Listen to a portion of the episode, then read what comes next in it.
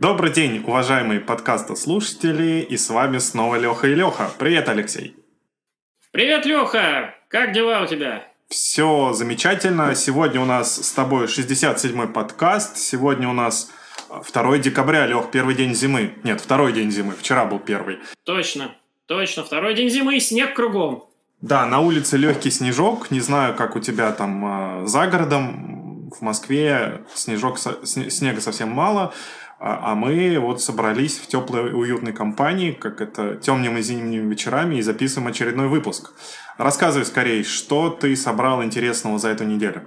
Ну что ж, а, на самом деле на Западе уже активно все готовятся к Рождеству, активно достают адвент-календари, потихоньку начинают уже отчитывать дни до Рождества, поэтому новости, наверное, будут из разряда там выпустили что-то, там к, к Рождеству успели, да, какой-то софт. И первый, наверное, самый крупный выпуск, который был объявлен еще на VMworld, это так называемый Freestyle оркестратор, компонент, который в Workspace ONE UEM отвечает за автоматизацию, за отрисовку, ну, я бы сказал так, а-ля блюпринты, как в Veriwise Automation. Ну, в данном случае это Отрисовка автоматизации, как э, закинуть профили, как настроить, э, закинуть программное обеспечение на конечное рабочее место, не на сервер, а в данном случае вот именно на мобильные устройства или на ноутбуки, планшеты.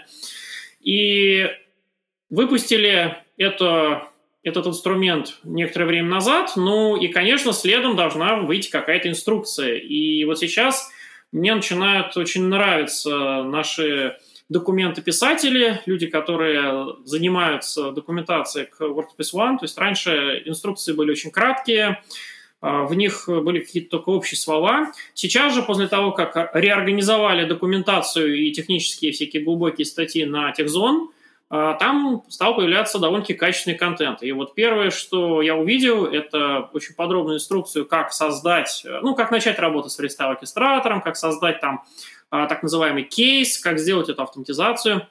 А также на техзоне мне приглянулись референсные архитектуры на все компоненты Workspace ONE вообще.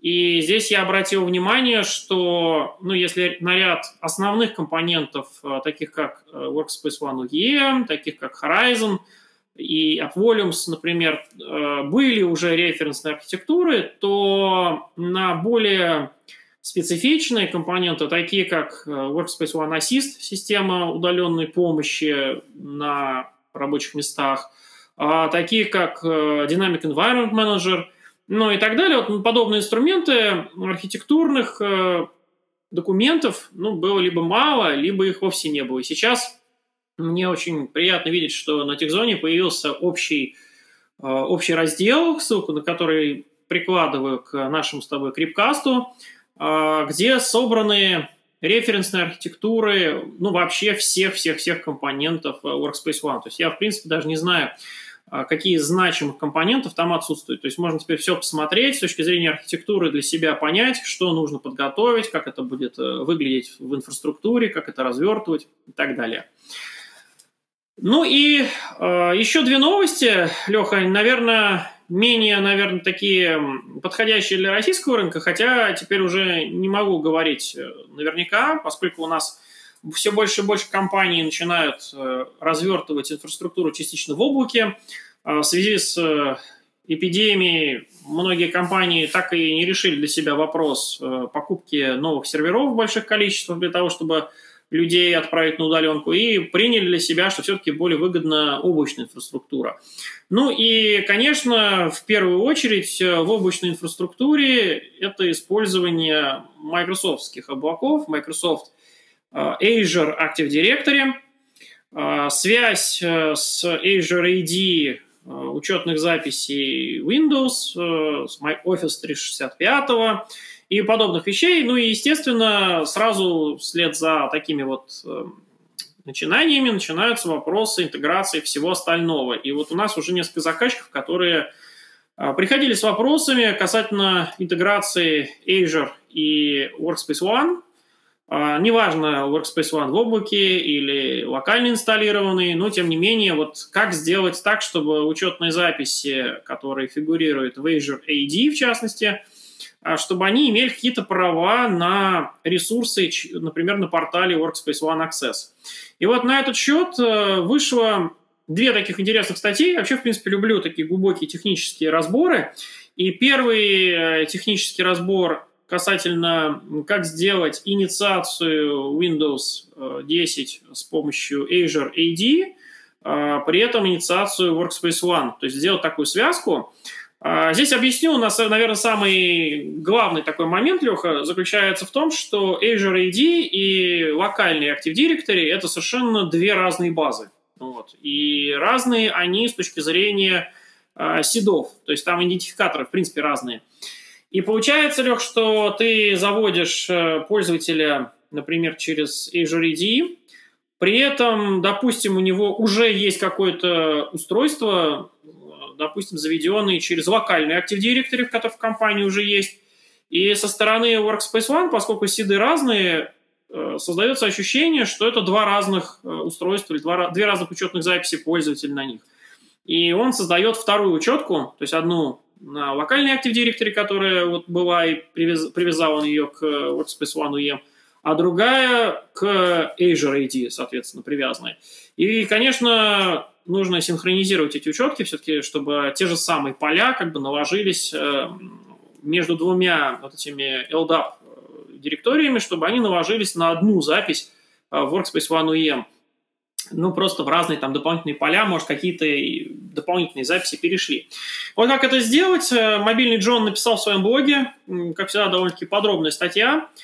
А, ну и еще один интересный, еще даже более глубокий разбор заключается в том, что у нас приложения, которые берут данные из Azure AD, а, они а, при этом, если как-то общаются с Workspace ONE Access, э, то есть получают профиль от него, получают какие-то настройки, то вот при работе с таким приложением возникает э, капитальная засада – связано она с тем, что Azure AD для работы с приложениями поддерживает стандарт э, SCIM, SIM, а версии 2.0 строго. И еще один интересный разбор, тоже касающийся э, Microsoft Azure AD, связан с тем, как Azure AD работает с приложениями. То есть э, ситуация следующая, что с одной стороны у нас, когда приложение прилетает э, с помощью Azure AD на систему пользовательскую, то в данном случае Azure AD ему диктует какие-то параметры, и Azure AD работает со стандартом SCIM 2.0 или SIM 2.0, строго причем. А в то же время, если у нас приложение опубликовано на Workspace ONE Access, и, и оно через Workspace ONE UEM а, получает какие-то профили настроек, то при этом Workspace ONE работает э, с этим же самым протоколом, но с версии 1.1 строго, насколько я это понимаю. И более того, э, есть ограничения со стороны Azure AD в том, что профили, которые передаются с э, его помощью на приложение, включая JSON токен, э, JWT токен, так называемый, и так далее, может занимать не менее чем, вернее, не более чем 1 килобайт. Еще одна интересная статья, о которой хотелось поговорить, и особенность э, в связке с Azure AD – это проброс приложений, которые, с одной стороны, завязаны на Microsoft Azure AD для того, чтобы их э, доставлять, ну а с другой стороны, эти приложения мы публикуем в Workspace ONE Access и накидываем на них какие-то профили.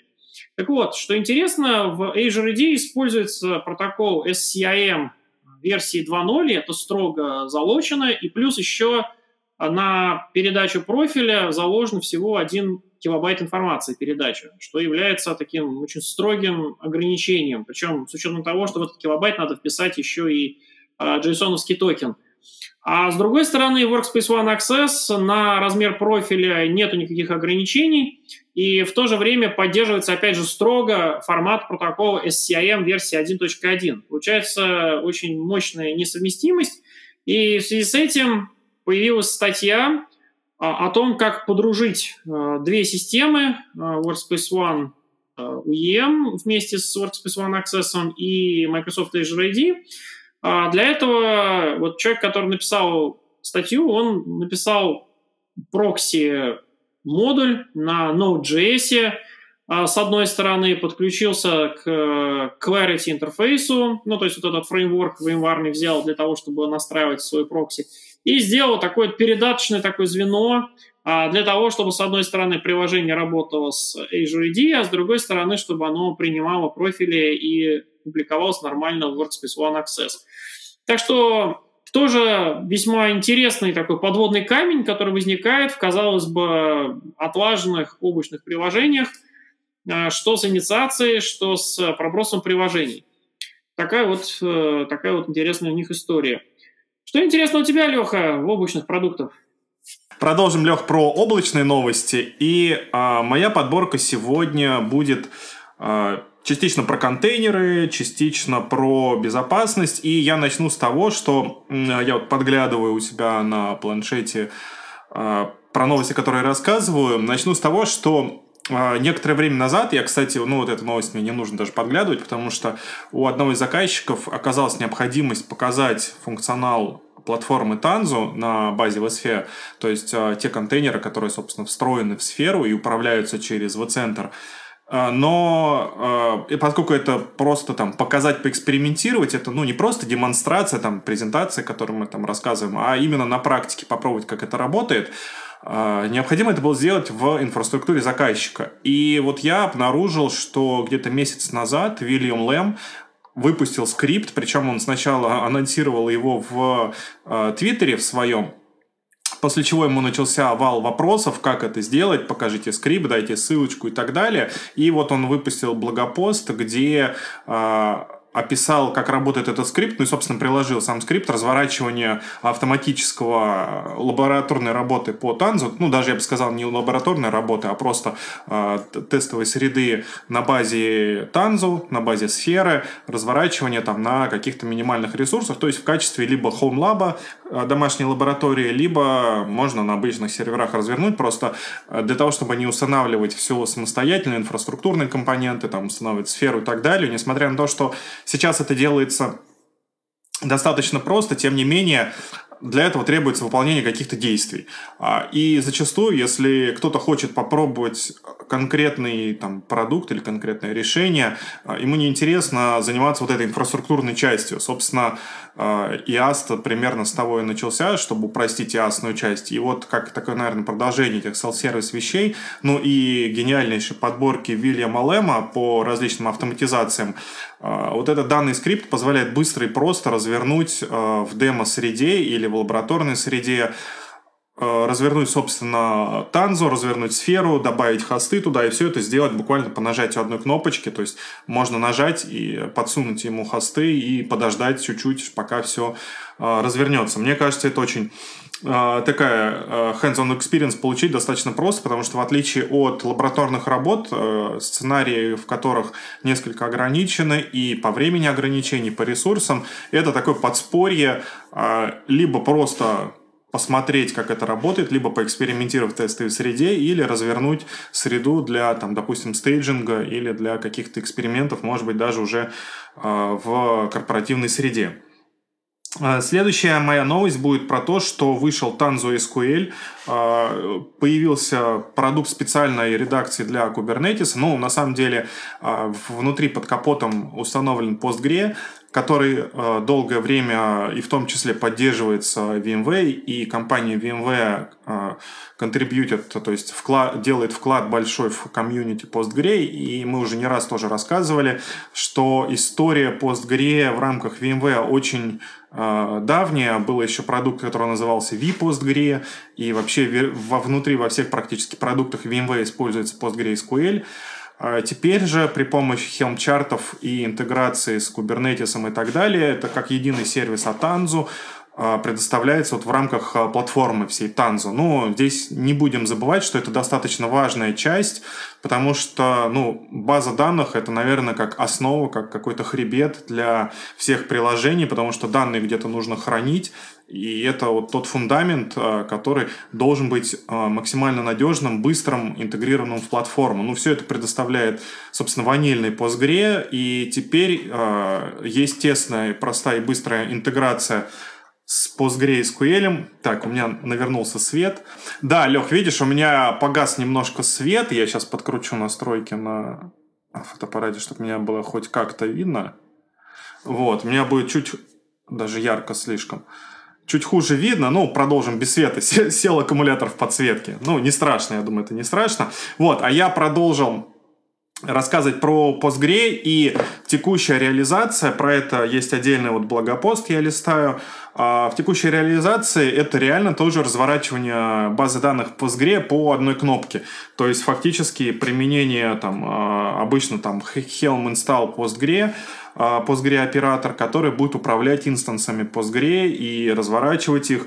А, там же приложен в этой блогопосте небольшой YAML файл, показывающий на реальном примере, как это сделать просто и быстро. Короче говоря, всячески рекомендую обратить на это внимание, потому что это важно и является ну, как бы неотъемлемой частью любого приложения, это хранилище данных. Ну и в частности, вот это какой-то базы данных.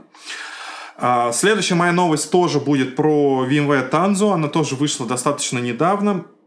Ну, вернее, как, это на самом деле не совсем новость. А, это такой а, анонс описательных возможностей.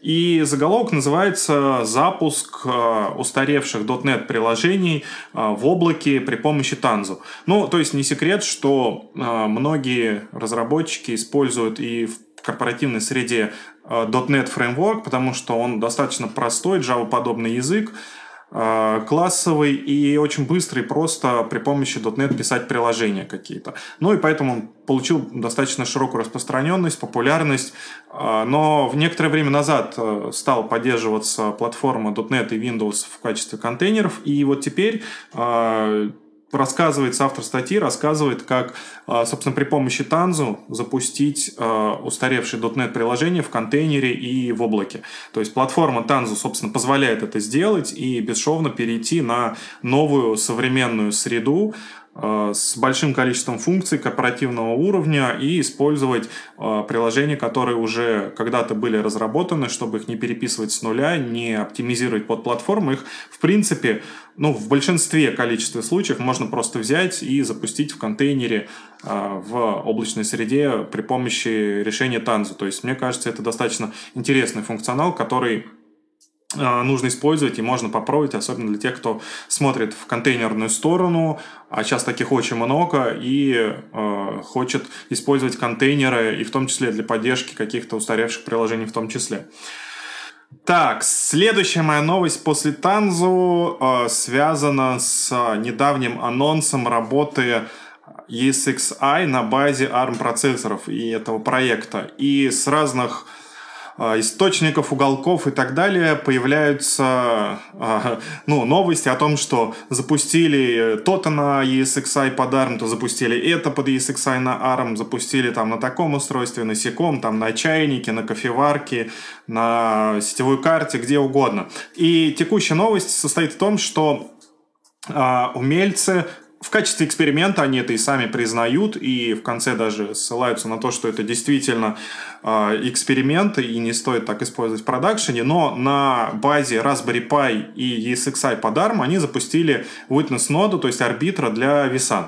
Мне кажется, это тоже достаточно интересное решение, особенно, допустим, для каких-то удаленных э, офисов, где нужны минимальные ресурсы, а именно пару серверов, и вот Witness можно ставить не где-то в удаленном ЦОДе, а, например, на каком каком-то одноплатном компьютере а, под ESXi на армии. Собственно, мне кажется, это интересный use case. Понятно, что Uh, ну, в здравом уме никто в серьезном продакшене использовать это не будет. Хотя, с другой стороны, многие облачные провайдеры уже давно предоставляют uh, возможность Э, облачных ресурсов, аренду облачных ресурсов на базе ARM, и в том числе на Raspberry Pi или своих каких-то самосборных устройствах, но, тем не менее, эта область достаточно востребована, и сейчас вот приходит и в промышленную среду. Я думаю, что здесь через какое-то время мы тоже увидим э, большое количество интересных нововведений, экспериментов, проектов и так далее.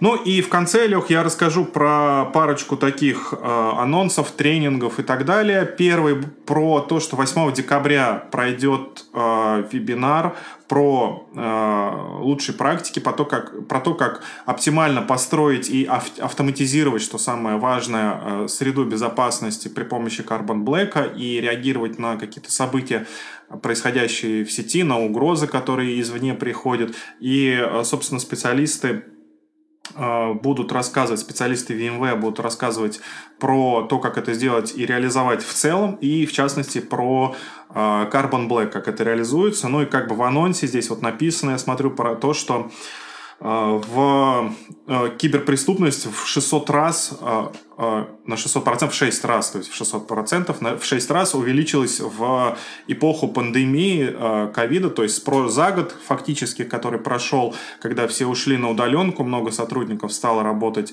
в таком онлайн-формате, в 6 раз увеличилось количество а, угроз, атак и так далее, и так далее. То есть безопасность является сейчас, наверное, и, и этому нужно посвящать прям пристальное внимание всех компаний, которые ну, как-то связаны с IT, потому что это важно. Следующая новость. Ну, это, в принципе, Леха, логично, потому что когда все перешли на удаленку, стали удаленно подключаться к корпоративным ресурсам, то, конечно, Э, стали открывать большое количество дополнительных портов, различных способов подключения, и естественно, что злоумышленники стараются этим воспользоваться. Поэтому, конечно, тема важная, и каждое открытие удаленного доступа должно сопровождаться мерами безопасности по защите этого удаленного доступа. Да, безусловно, это так, но и я тогда тоже еще тут э, скажу, что э, будут освещены вопросы, в принципе, как э, упростить с точки зрения безопасности инфраструктуру, как реагировать на какие-то события, как автоматизировать это реагирование, а, как внедрить подход SOAR, то есть это Security Orchestration and Automation and Response, то есть как, а, как это перевести, это автоматизировать а, и оркестрировать и отвечать на угрозы, которые будут и которые будут происходить, в принципе, в инфраструктуре. Автоматизация ответных мер, мне кажется, так правильно сказать. И как все это делать в реал-тайме, потому что если пройдет какое-то время с точки там после вторжения, это уже, наверное, будет э, совсем не здорово. Как это делать прямо вот в момент, когда что-то происходит и так далее. Ну, а я перейду к другой теме, теме, связанной с э, жизнью ЦОДа, и обновился Skyline, Skyline Health, который является диагностической утилитой для сферы Visana и других продуктов, которые входят в портфель компании VMware, многих других. И здесь э, обновился, собственно, продукт, оброс новыми фичами. Но здесь, наверное, не так интересно э, сами вот эти новые фичи, как интересно то, что в документации появилось более детальное описание того, как работает Skyline, его архитектурные части, ну, естественно, нововведений и в принципе, как им пользоваться, то есть как собирать диагностическую, конфигурационную информацию и целый гайд вот выпустили, который я просто советую почитать всем, кто связан с администрированием и с а, работой инфраструктуры, собственно. Ну, Лех, и последняя у меня новость такая про э, комбайны. Интересно то, что многие крупные компании а, покупаются портфолио там другие компании поменьше и так далее, дальше интегрируют. И а, помнишь, а, был продукт Nero Burning Chrome, который в какой-то момент в шутку называли новой операционной системой. И вот также сейчас примерно делает Microsoft со своим продуктом Teams – а, мне показалось это интересным, потому что на самом деле, вот лично мне не хватает единой такой утилиты, в которой бы я проводил полностью с точки зрения там, общения со всеми свою работу, потому что ну, сейчас миллион чатов, они как-то между собой не сильно связаны. Да, есть какие-то агрегаторы, но все это не очень удобно. И вот Microsoft анонсировал, что э, сделал вот на интеграцию с так называемым Power Apps со всякими различными утилитами автоматизации управления в Teams. А, ну и называется это проект Ocadale, а, который является системой управления данных а, для того, чтобы работать вот со всем, что связано с общением, коллаборацией и так далее вокруг различных компонентов и ну вообще вокруг всего, что связано вот с общением и э, взаимодействием команд. То есть теперь э, туда, наверное, как и в другие решения типа Slack, можно интегрировать кучу разных приложений, все это вот как из службы одного окна получать единый доступ ко всем данным. У меня на сегодня все, Лех. Э, наверное, у тебя тоже. Будем завершать нашу так ты не сказал, комбайн Нера Chrome, это хорошо или плохо в итоге, собирать все это в больших количествах? Как ты считаешь? Слушай, поначалу это хорошо, когда это все в одном, на мой взгляд, это а, уже излишне. Я не скажу, что это плохо, но мне кажется, это излишне, потому что каждая утилита должна хорошо выполнять свою конкретную задачу. Это прямо подход Unix Way, так называемый. С одной стороны, да. С другой стороны, я, например, люблю, вот как я начал говорить, macOS, э, в котором все интегрировано, все инструменты есть. Несмотря на то, что эти инструменты бывают и open source, и инструменты, которые э, может быть, не на 100% выполняют там свою функцию, или можно найти инструменты, которые выполняют эту функцию лучше, но, тем не менее, используя продукты Apple, э, я просто большой приверженец подхода Apple и экосистемы Apple, я получаю как бы все в одном, единую коробку, в которой все есть, все, что мне нужно. А, и, с одной стороны, Nero Chrome, наверное, там, ну или вот такой подход Microsoft, мы посмотрим, во что это выльется, конечно. Это хорошо, когда все в одном. С другой стороны, все-таки для специфических задач нужно искать э, специализированный софт. Посмотрим, как это сделает э, компания. В общем, во всем нужна мера, как обычно. Да, да, во всем нужна мера. Ты хорошо подытожил, э, поэтому, я думаю, можем завершать э, нашу сегодняшнюю да. сессию. Будем прощаться. Ну и всем пока-пока. Пока-пока.